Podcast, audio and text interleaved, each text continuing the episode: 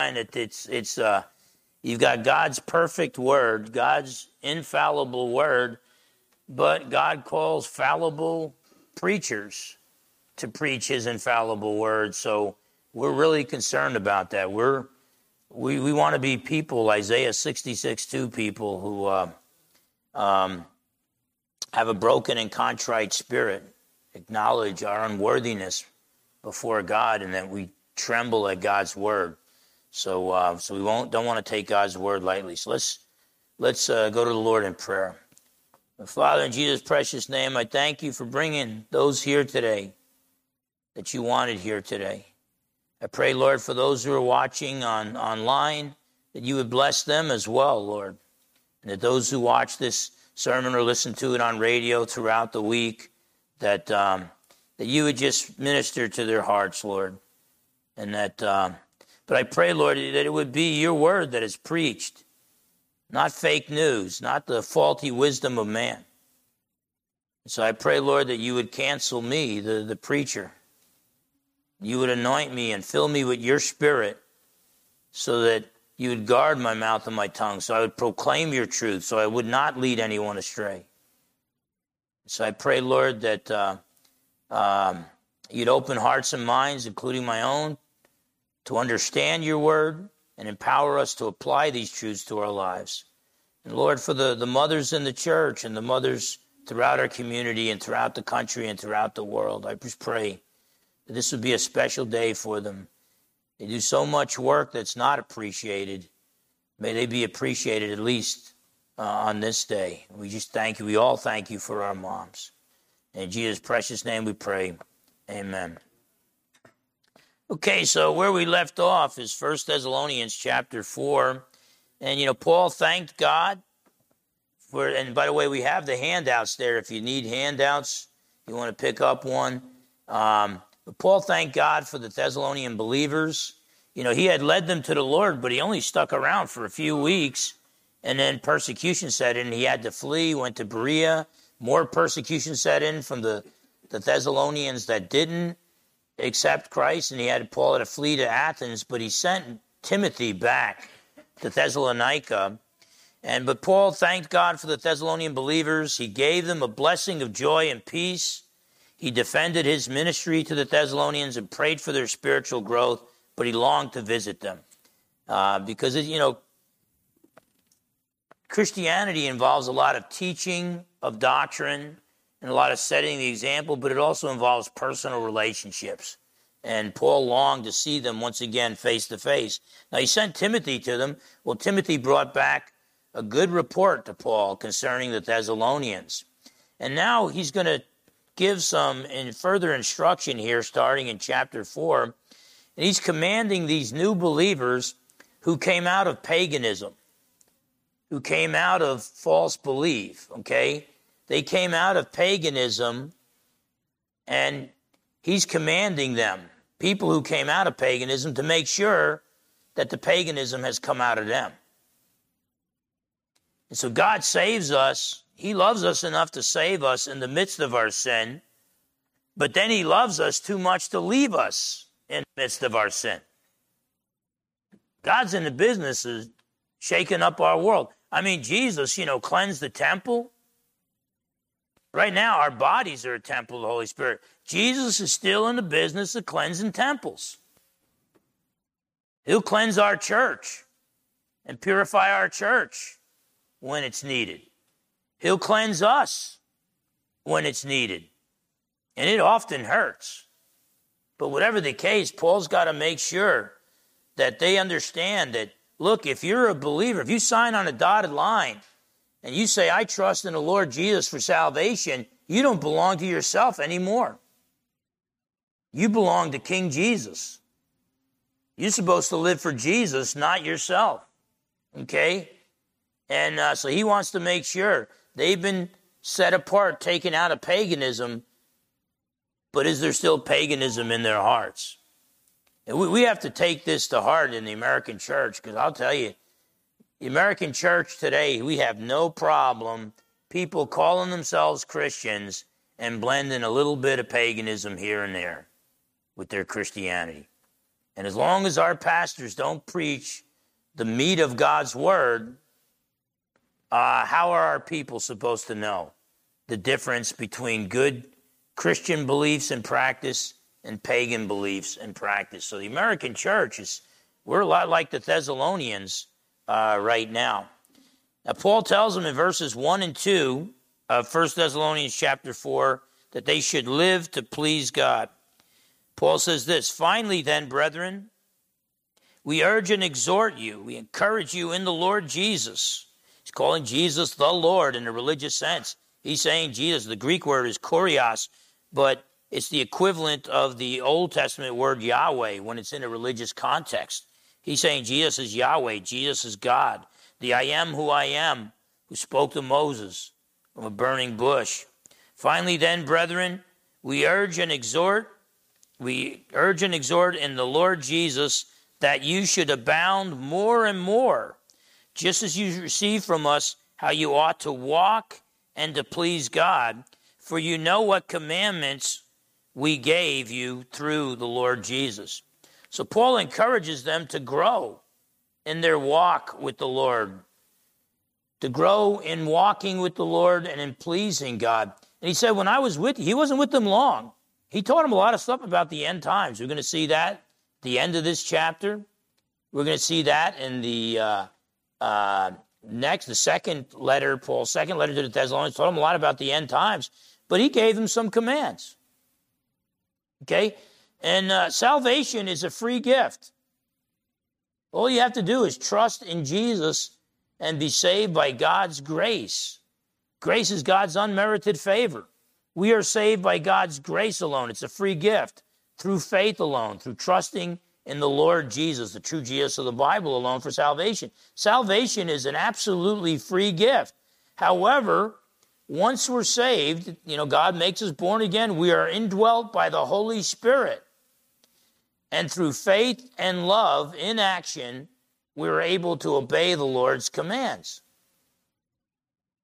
And we got we don't want we don't want this in the American church. We want we, we like the idea of a free gift of salvation, but we don't like any requirements for us, any obligations for us.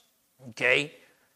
But if you are a true believer, if you really have trusted in Jesus for salvation, then you're indwelt by the Holy Spirit. And the Holy Spirit begins to change you from within. If you're the same cruddy person you were before you got saved, you got to question yourself and ask, Am I really saved? None of us are perfect. We're not going to be perfect till Jesus comes back. But there ought to be some kind of change, okay? And uh, we ought to be moving forward.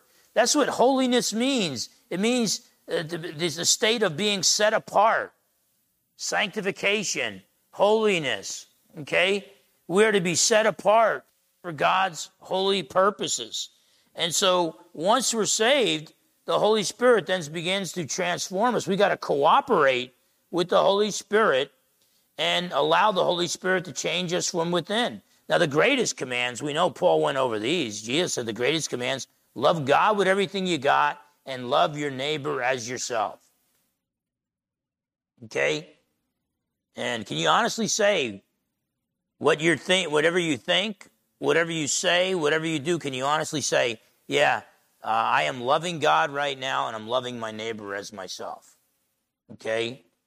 And, um, and so we know that Paul went over those commands. We're going to see in verses 3 through 8, he also told them to abstain from sexual immorality. It's almost like when it comes to the pagans,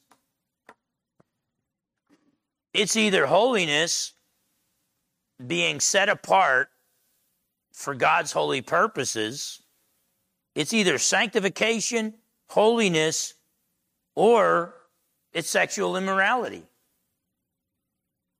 Living for the lust of the flesh. It's just like there's no in between. Okay? And, um, and so Paul brings that out in uh, verses 3 to 8. It is God's will that we be set apart from sexual immorality. Now, I'm, I'm sure there, you know, you go to Grandpa's America, there probably didn't have to be that big of an emphasis I mean, you're always going to have your people that are going out there and sexually sinning, but for the most part, American Americans, even non-Christian Americans, live by Christian morality.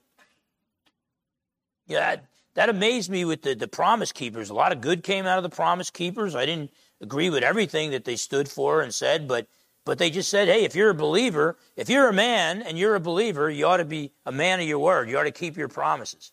And that always puzzled me because my dad's generation, my dad was born in 1920, son of Portuguese immigrants, one of 13 kids, grew up during the Depression. Nobody ever had to tell him, you need to be a man of your word. It was just expected. So now all of a sudden, we, we, we, our society has been so paganized that when you come to Christ, now you have to be taught, oh, yeah, you should be a person of your word. Okay? And so a lot of what Paul says to the Thessalonians is very, very applicable uh, to us. And so look at what he says in uh, verse 3 For this is the will of God, your sanctification. Okay? So God has called us to sanctification, hagiasmos in the Greek, hagiasmos, sanctification, to be set apart from the world and set apart from sin for God's holy purposes. For this is the will of God, your sanctification, that you should abstain from sexual immorality. I mean, when Paul was in Thessalonica, he didn't have to be there more than a few weeks before he realized, man, sexual immorality is rampant out there. And I need to lead these people to Christ, and then I need to, to teach them what the Bible teaches about um, uh, human sexuality that pleases God. And so he tells them abstain from sexual immorality. The Greek word for sexual immorality is porneia. Some of the older translations used to call it fornication. You know, that's still in our dictionary today. Most tell a young person, well, you should not be fornicating. They don't know what you're talking about. But sexual immorality or fornication, the Greek word is porneia. We get our word pornography from that. And so God has called us to sanctification, not fornication or sexual immorality. God has called us to hagiasmos, to be set apart from the world and from sin, not sexual immorality. Okay? Look at 1 Corinthians 6, verses 18 to 20. Now, this is Macedonia where the Thessalonians were, and to the south of that was uh, uh, Greece, and that's where the Corinthians were from. Paul eventually went there and saw that they had issues, and uh, he's probably writing this letter from Corinth. But in 1 Corinthians 6,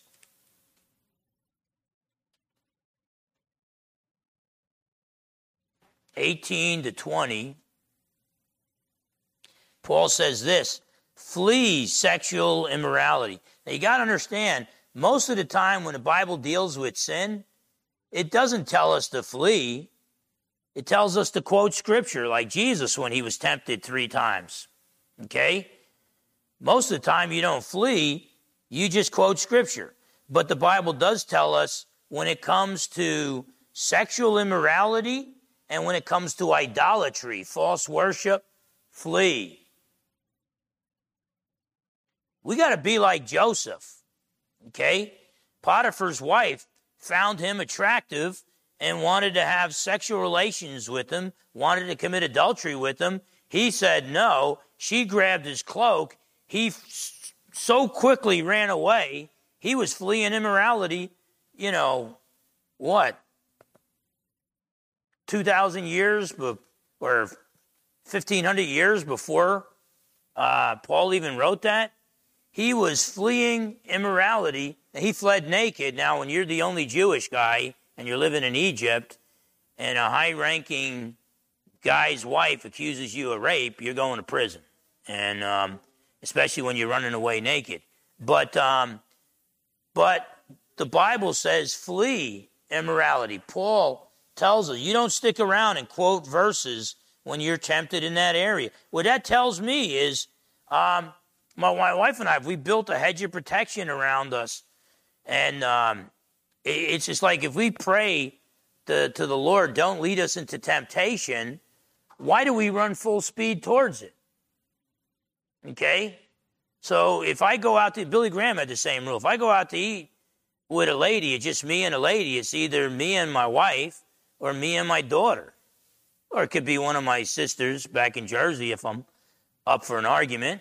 But um, but whatever the case, um, uh, don't don't get lax. Don't um, if there's a lady who needs counseling, it'll either be me and my wife counseling the lady, or just my wife counseling the lady, or we'll get another lady in the church like Kim to counsel the lady, and the guys will counsel the guys, and the ladies will counsel the ladies. We just have to be very, very careful about that, okay?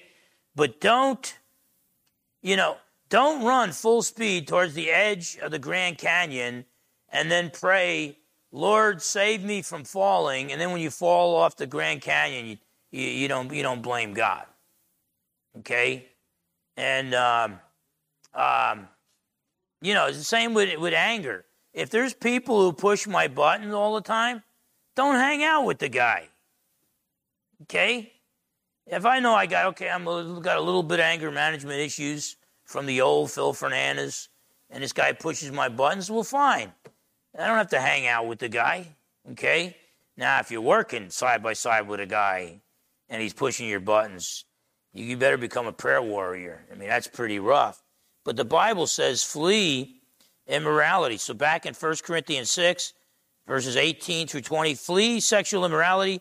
For every sin that a man does is outside the body but he who commits sexual immorality sins against his own body. So it's a whole other level of sin. Or do you not know that your body is the temple of the Holy Spirit who is in you, whom you have from God, and you are not your own? Do you consider, if you're a believer, you better consider your body property of Jesus. Even when we eat food, we should be saying, I'm eating food to get the energy so I can serve Jesus and live for Him. Okay? And that's kind of hard to justify when I'm coming out of a McDonald's drive through sometimes. Or uh, from my one sermon, I got so many ding dongs. I think it was over 60 ding dongs people gave me. So I'll never use a ding dong illustration again. And um, I was trying to lose a little bit of weight. Well, well, now I got a lot more weight I got to lose. But um, but we got to treat our bodies like a temple of the Holy Spirit. And that means you flee immorality. You belong to King Jesus. Verse 20, for you were bought at a price. What price did Jesus pay for you? Look at the scourging and then six hours on the cross.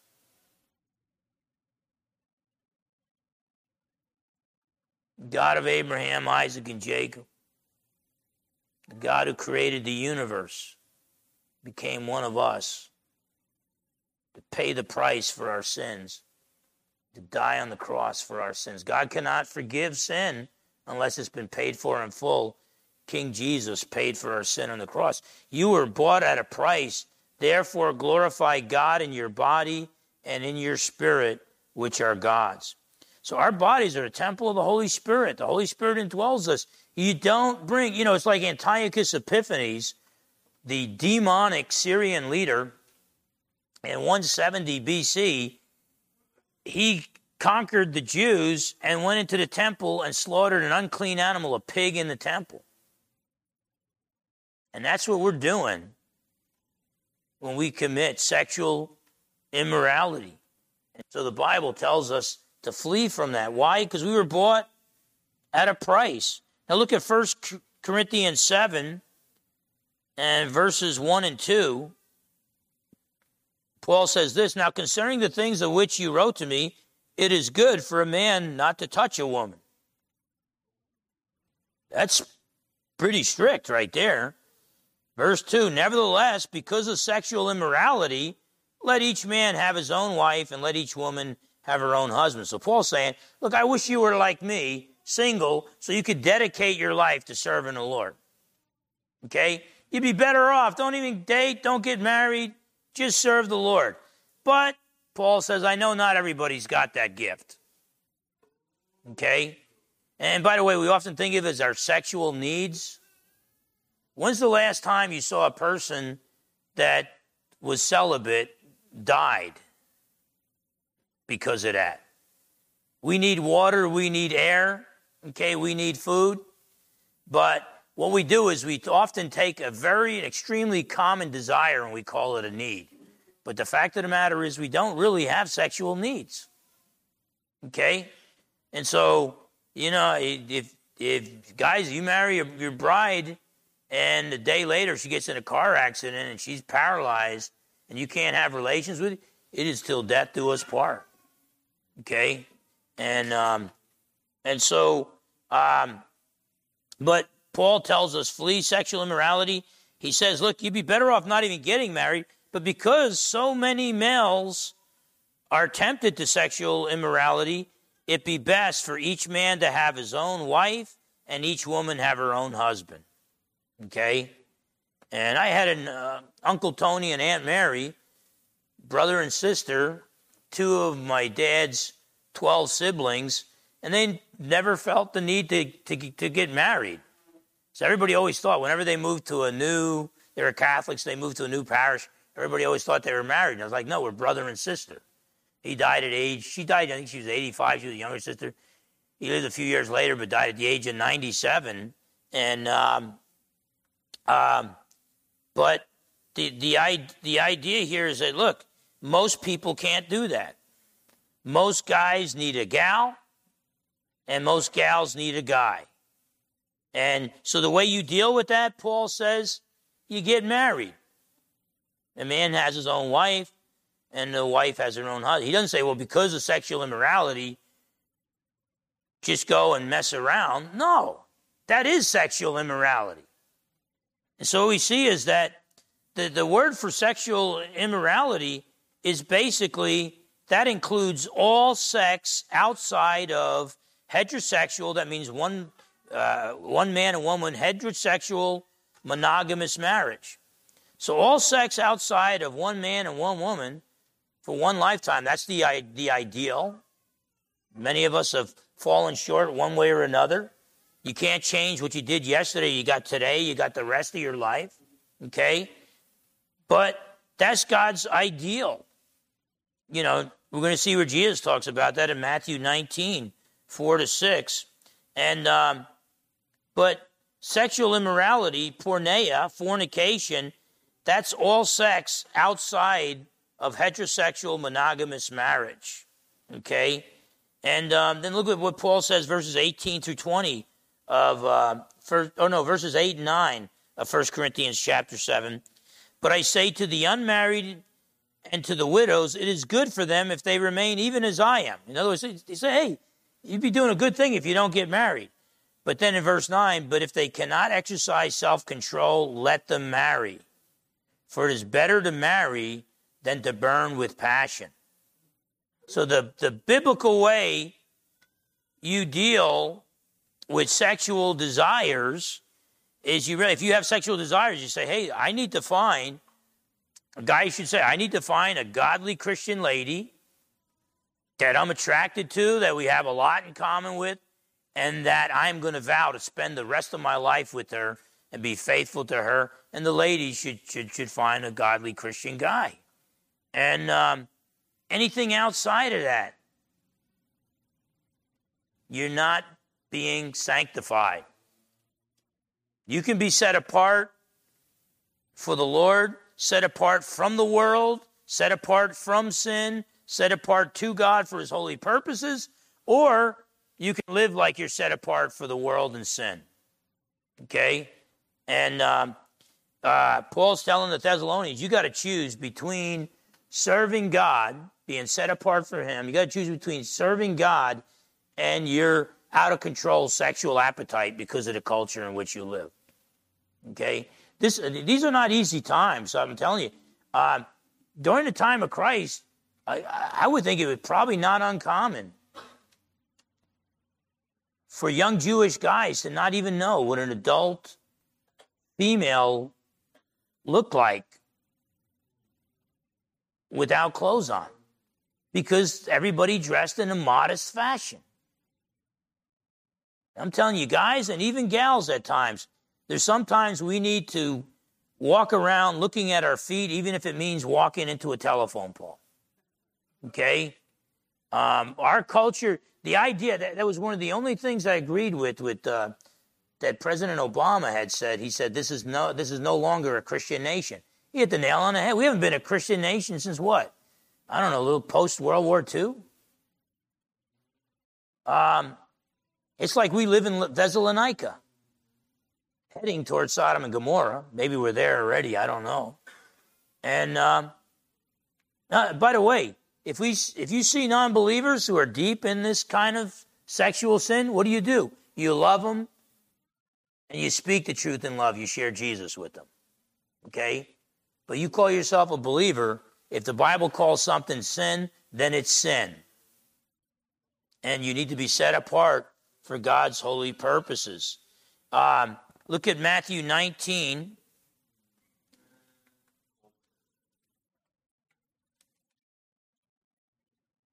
Matthew 19.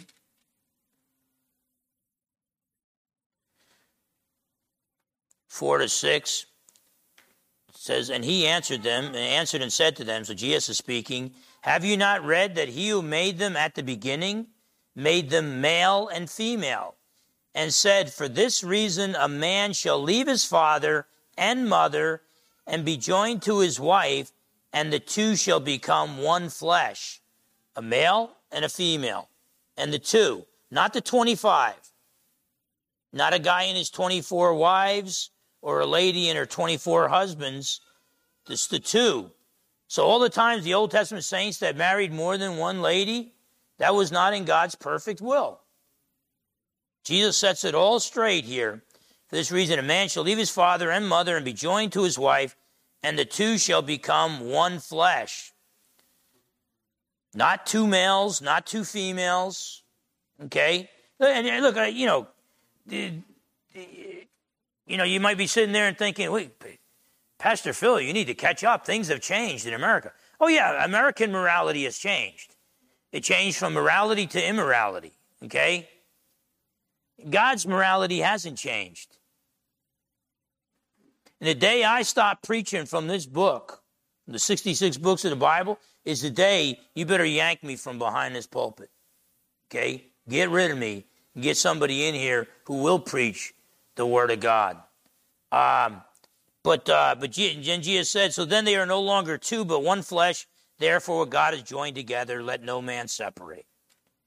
Now, I, I understand that there there are sometimes innocent parties in a divorce. The Bible addresses that. Sometimes a person becomes a Christian and their spouse doesn't become a Christian and says you've changed and wants to leave them. The Bible says let them go. I understand about all that. Uh, divorced and remarried Christians shouldn't be looked down upon as second class Christians. But what I'm saying is, if you're married right now, you do everything in not in your power, in God's power, to be faithful to your spouse. Okay, and um, and and I pray that your spouse will do the same uh, when it comes to you. And uh, so, if porneia, sexual immorality, that which we're supposed to um, abstain from, if that includes all sex outside of heterosexual monogamous marriage, what does that include? It includes qu- quite a bit of different things. Um, adultery, you know, thou shalt not commit adultery. I mean, it's uh, being unfaithful to your spouse or having sexual relations with somebody else's spouse, premarital sex. Okay, I've actually had a lot of youth pastors come to me and said that, you know, I got a guy in my church, in my youth group, and he wants to know where does the Bible say premarital sex is a sin? And these poor youth pastors are searching the whole scripture. Hey, look, every time porneia is mentioned, whether it's sexual immorality, whether it's Old Testament Hebrew or New Testament Greek, it means all sex outside of marriage, outside of heterosexual monogamous marriage. And um, uh, so premarital sex is a sin. Incest, rape, orgies, um, homosexuality. A lot of people say, oh, that was just in the Old Testament. No, it's not. It's in the New Testament as well. 1 Corinthians 6. I have, by the way, I have friends that are homosexuals. I don't have to hammer them over the head. They know exactly where I come from. They know what the Bible teaches on it. If you want to look into it, I've done two debates on homosexuality, uh, biblical perspective of homosexuality. Dr. Reverend Farley Maxwell, um, back in about 1991, 1992. We still have that on sermon audio. You might have to search it out a little bit to, to watch that. And then um, I debated the gay marriage issue in 2005. Myself and a Christian lawyer against an ACLU lawyer and a uh, very, very liberal pastor. Okay? So you, you speak the truth in love. You, you love homosexuals and people who are not living biblical lifestyles. By the way, I don't, I'm shocked. I'm not shocked when I see a non believer living a non believing lifestyle. I mean, that just, that just consistent. I'm shocked every once in a while I see non believers who look, who act more like Christians than we do sometimes. Okay? Um, but what Paul is telling the Thessalonians, live consistently with your worldview, your view of reality. You're no longer a pagan, so don't live like you're a pagan. Okay? It's time to get out of Sodom and Gomorrah. And unlike Lot's wife, we can't look back. Salvation is a free gift, but Jesus said, still count the cost. It's a free gift to receive salvation, but after that, everything changes. If you're not willing to follow me, don't sign up. Okay? So you trust in Jesus for salvation. He indwells you with the Holy Spirit and begins to change you from within. But uh, adultery, premarital sex, incest, uh, rape, um, pedophilia. Did I not list that there? Pedophilia, uh, orgies, homosexuality. But look at 1 Corinthians 6 9 to 11. Do you not know? This is the Apostle Paul saying, this is the Word of God. If you're the kind of person who likes to tear pages out of the Bible if you don't like them, you're not going to like Trinity Bible Fellowship. Okay? And believe me, there's some pages I'd like torn out, like turn the other cheek. You know, it's like, man, no, I think that guy needs to needs to be act. And it's like, no, God's word says turn the other cheek. Okay? But if I'm I'm, I'm either going to preach word or my opinion. I start preaching my opinion, you either boot me out or find another church. But 1 Corinthians 6, 9 to 11, do you not know that the unrighteous will not inherit the kingdom of God? Do not be deceived. Neither fornicators, that's sexual immorality, nor idolaters, those who worship false gods, nor adulterers, nor homosexuals, nor sodomites. He's covering two different types masculine male homosexuals and then feminine male homosexuals. He's covering both sides there. I did an in depth study in the Greek on those words. Nor homosexuals, nor sodomites, nor thieves, nor covetous, nor drunkards, nor revilers, nor extortioners will inherit the kingdom of God. So he's saying, look, if you think you're saved by God's grace, if you think you're saved and you claim to be a believer, Jesus said, Not everyone who says to me, Lord, Lord, will enter the kingdom of heaven, but he who does the will of my Father who's in heaven. So you can call Jesus Lord all you want. If you're not serving him, people have got to ask, you know, you're in willful habitual sin. Are you even saved? And Paul says if your life is characterized by these sins, these sinful behaviors, or one of these sinful behaviors, you're not going to inherit the kingdom of God. You're not even saved. But then Paul says this in verse 11 and such were some of you, but you were washed, but you were sanctified. There's that word again, set apart, but you were justified in the name of the Lord Jesus and by the Spirit of our God. And so Paul says, look, homosexuals can trust in Jesus and be saved, but if they're really saved, they're going to no longer be homosexuals. Sexually immoral people can be saved, but if you're really saved, you're going to no longer be that sexually immoral person. Now, and I, am I'm, I'm, hear me out on this. Believers can walk away from the Lord and do all kinds of crazy stuff. I believe if you're a true believer, God's going to shake up your world, either take you home early or, or bring you back. But I believe only those who persevere to the end will be saved. And, um, um, but I believe true believers are saved, so God causes us to persevere. Um, but uh, I'm telling you, it could be, it was like one of the songs we sang Create in me a clean heart, oh Lord. Return to me the joy of my salvation. Who, who those lyrics written by? 3,000 years ago, King David. And he had committed the sins of adultery and murder until he was confronted by Nathan the prophet. He didn't even, he didn't even uh, repent, turn from his sin. So believers can be, we can be stupid. We can bring back the old man. Okay? God's word says you're no longer a slave to sin. Now you're, once you're saved, now you're a slave to righteousness. However, we can impersonate slaves to sin. But I do not believe it's like two vicious dogs battling with sin. is not like two vicious dogs fighting it out. When you sin, when I sin, it's like taking on a leash a dead dog for a walk around the, the block. Because sometimes I have a hard time believing it, but God's word says the old Phil Fernandes is dead. He's dead and buried. They nailed Jesus to the cross. When I trusted in Jesus for salvation through the persuasion of the Holy Spirit, the old Phil Fernandes died. Now I got to live like the old Phil Fernandes is dead. I know most of the people here, and I think you love the Lord and all, but I'm, I'm looking outwardly. When you look at me, you're looking outwardly. What's going on in our heads?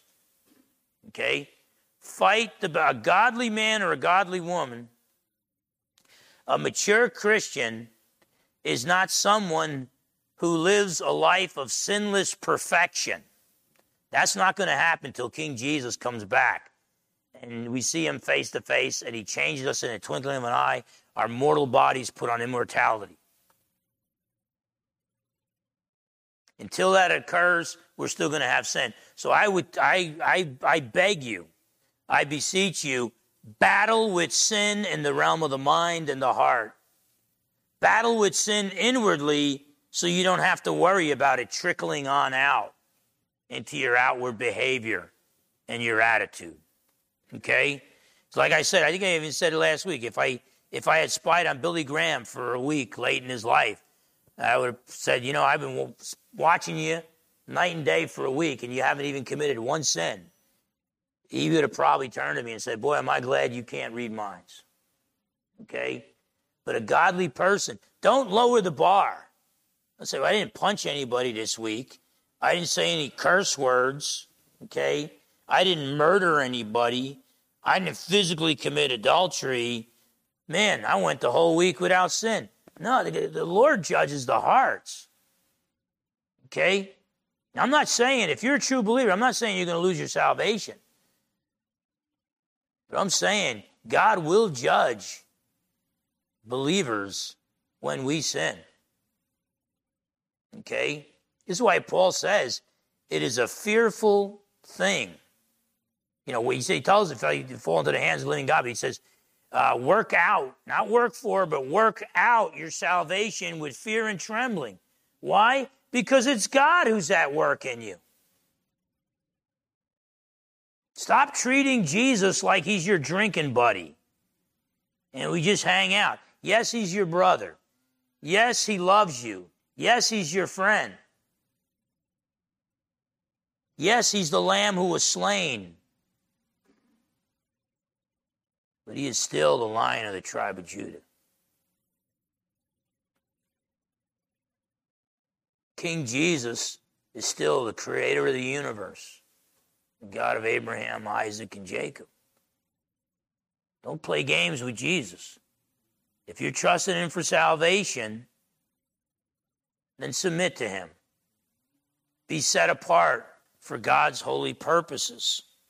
Okay? And, um, um, and so all sex outside of heterosexual monogamous marriage, that's what the Bible classifies as sexual immorality. Um, that includes adultery, premarital sex, incest, rape, orgies, pedophilia, homosexuality, polygamy, bestiality, sadomasochism, you're inflicting harm on each other, transgenderism. In Canada, you say, if you say in Canada what I'm saying right now, that transgenderism is a sin, you get fined $25,000. So much for freedom in the West. And you don't think the guy in the White House would like to implement some of that stuff? Okay? Our Constitution's a lot stronger than what they got up there, but I'm telling you, Constitution doesn't help us a whole lot when it's being ignored by our leaders. Um, you think the answer is politics? No, be a good citizen. Stand up for what is right. But I'm telling you, Jesus is the only answer. And um, um, so what I'm saying is not popular. What I'm saying could get me locked up someday. You know, the government's got to do what it thinks it's got to do. But I got to do what I know God wants me to do. God called me to preach his word. So I'm going to back down from a guy in the White House or Klaus Schwab of the World Economic Forum or, or Bill Gates who wants me to eat bug burgers. Nah, nah. As for me and my house, we will serve the Lord. Now, when we look at all those things, most of us can look and say, wow, I'm glad I don't do any of those. Okay, but what about lust? Okay, and um, look at Matthew 5.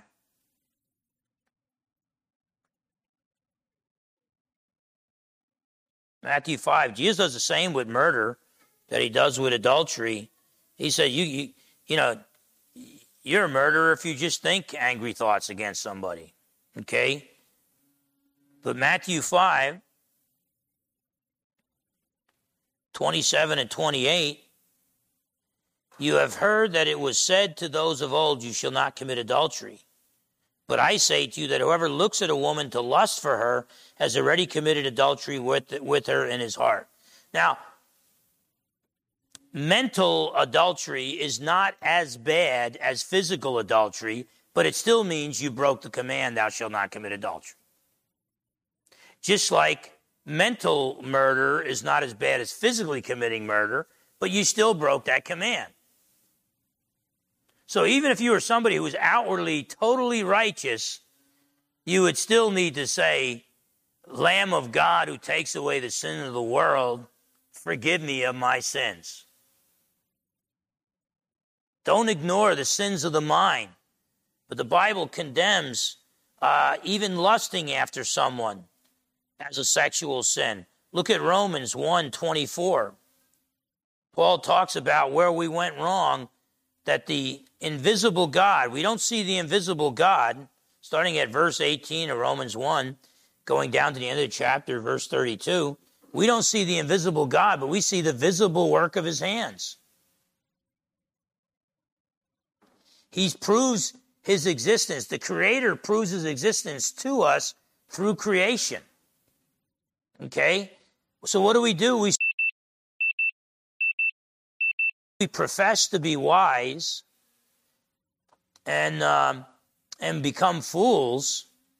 We don't have an excuse for turning our back on God. God proved himself to us, but instead we just go profess to be wise, we become fools, and we go on, we worship statues of four legged creatures. And then um, in verse 24 of Romans 1, therefore God also gave them up to uncleanness in the lust of their hearts to dishonor their bodies among themselves. And then it moves on from the lust of their hearts. You go down further uh, to verse, starting at verse 26, and through it talks about, Paul gives the example of male homosexuality and female homosexuality, lesbianism. Okay? Um, lust, even thinking sinful, even thinking sexual about sexual sin is itself a sin. Okay? Now, the evil one is going to mess with us. To be tempted is to be human. Satan or one of his demons could put a bad thought in your head. As soon as it's there, don't dwell on it, rebuke it. Okay? Rebuke it in the name of the Lord Jesus and turn things over to the Lord. Okay? Um, you see some somebody walking by, you see some, you think, whoa, that that might lead me astray. Well, then look at your feet.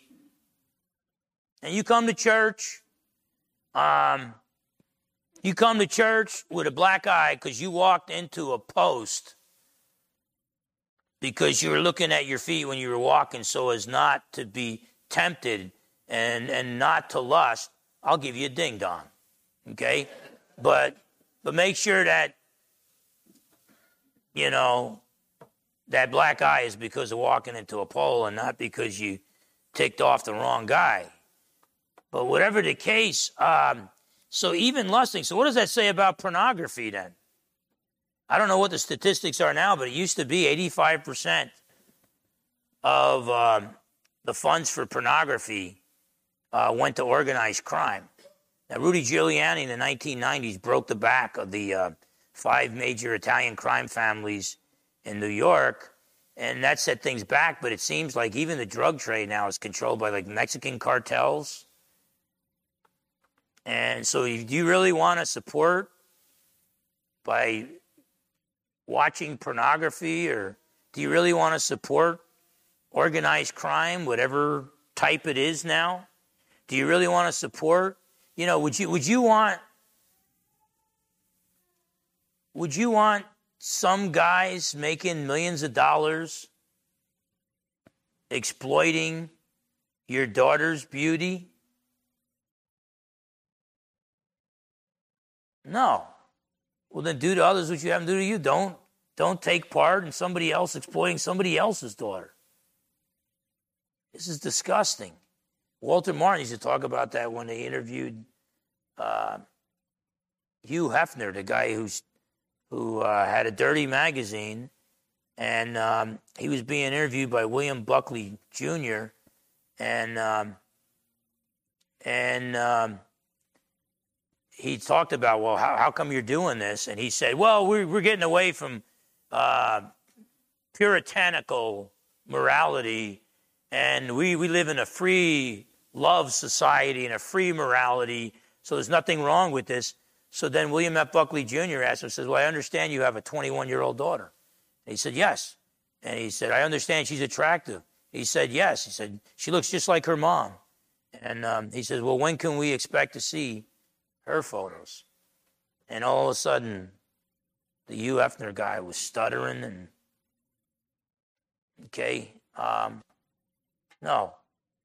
There, let me tell you, if you're into pornography, okay, um, how can you honestly say that you are allowing the Holy Spirit to set you apart for God's holy purposes? Okay? If you have this sexual, strong sexual desire, you go find yourself a bride, a godly bride. Ladies, you have that sexual desire, you find yourself a godly man. You dedicate yourself to each other. And um, if you're single and you can't find somebody, you just got to turn that need over to the Lord. It's easier said than done. Okay? Um, but uh, but whatever the case, um, any sex, whether it's mental or physical, any sex outside of heterosexual, monogamous marriage, the Bible declares to be sin. Okay? We've got, and this is not a popular message. Um, I think I'm going to we're going to receive the Lord's Supper, which is another way to say, Lord, I am set apart from the world. I'm going to take part in the broken bread, symbolizing Jesus' body broken for us and the fruit of the vine, his blood shed for us. The world's going to think I'm a nut, but I don't care. I'm set apart from the world for King Jesus, and I want to identify with and accept his death on the cross for my sins. Okay? And um, But I closed last week with this passage, and it just keeps coming back stronger and stronger. Uh, 2 Corinthians 6. And this is not just talking about marriage either. 2 Corinthians 6, verses 14 to 18. I know what I'm telling you is not popular. Okay? I know it's not popular, but if I wanted to be popular, why would I even have become a Christian? Why did we become a preacher? Okay? Um, Paul says that in Galatians 1.10. I could either please man or I could please Christ. Okay?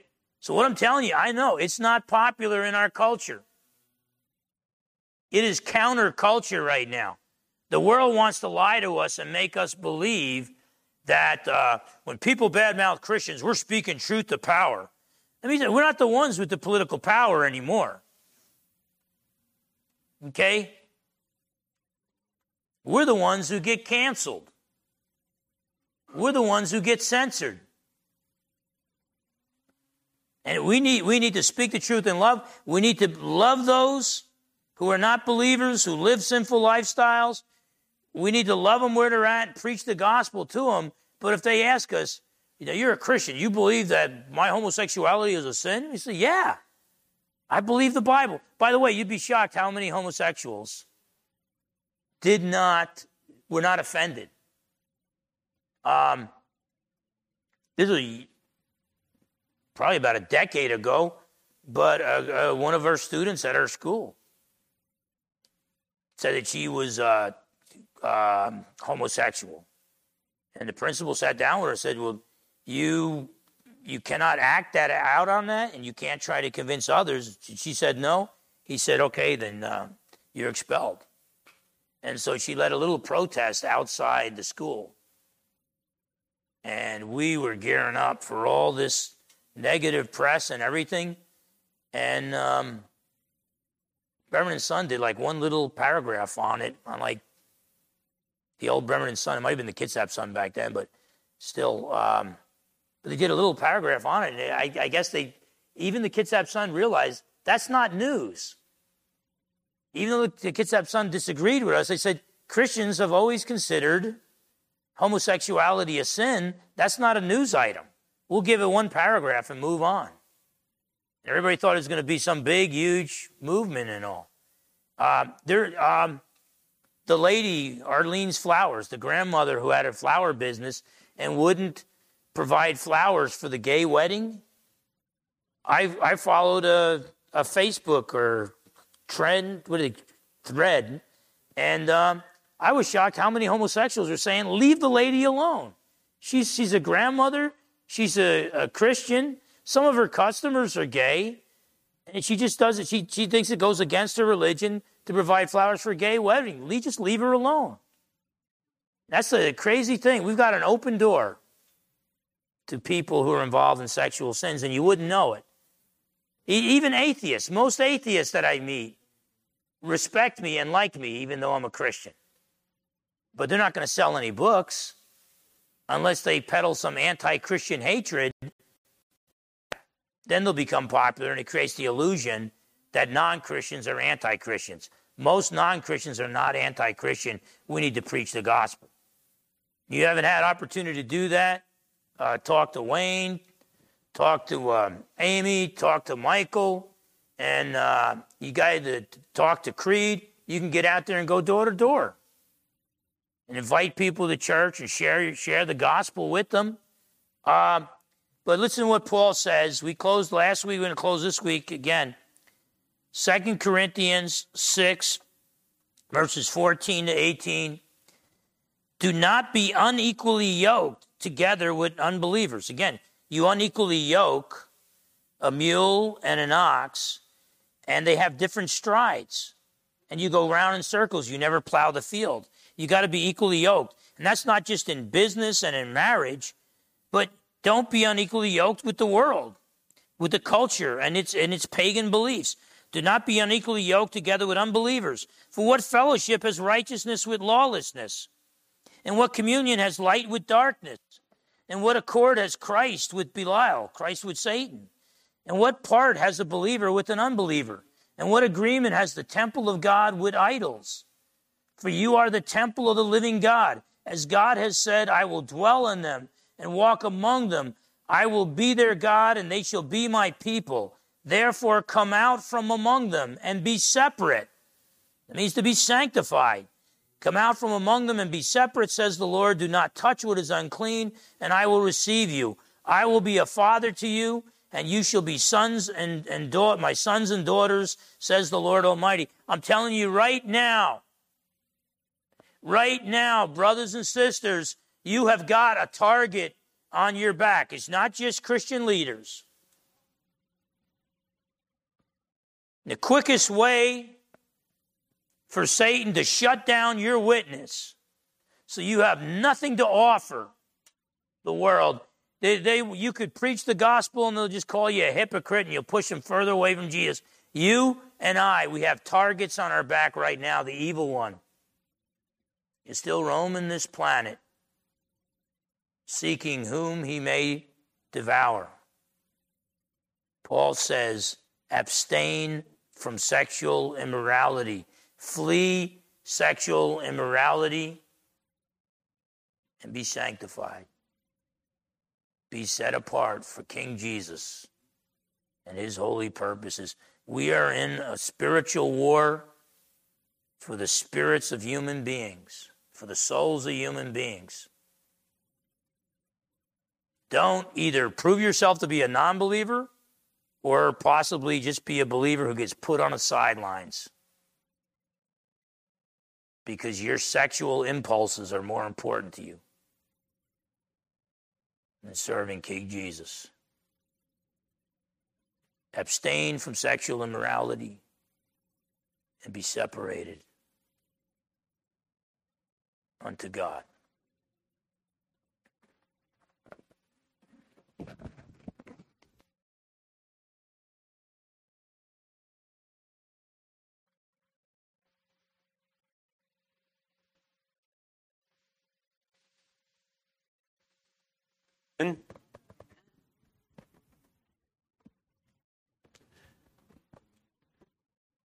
Always a good word, and even more so in the days in which we live. We get the ushers to pass out the elements of the Lord's Supper.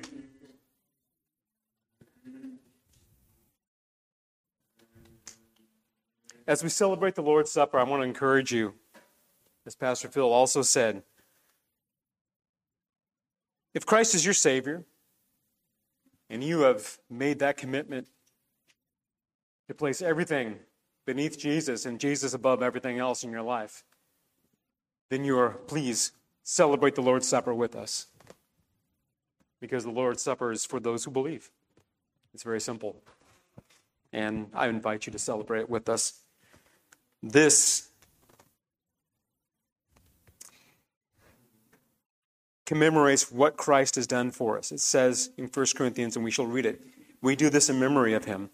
We do this in memory of what he has done for us.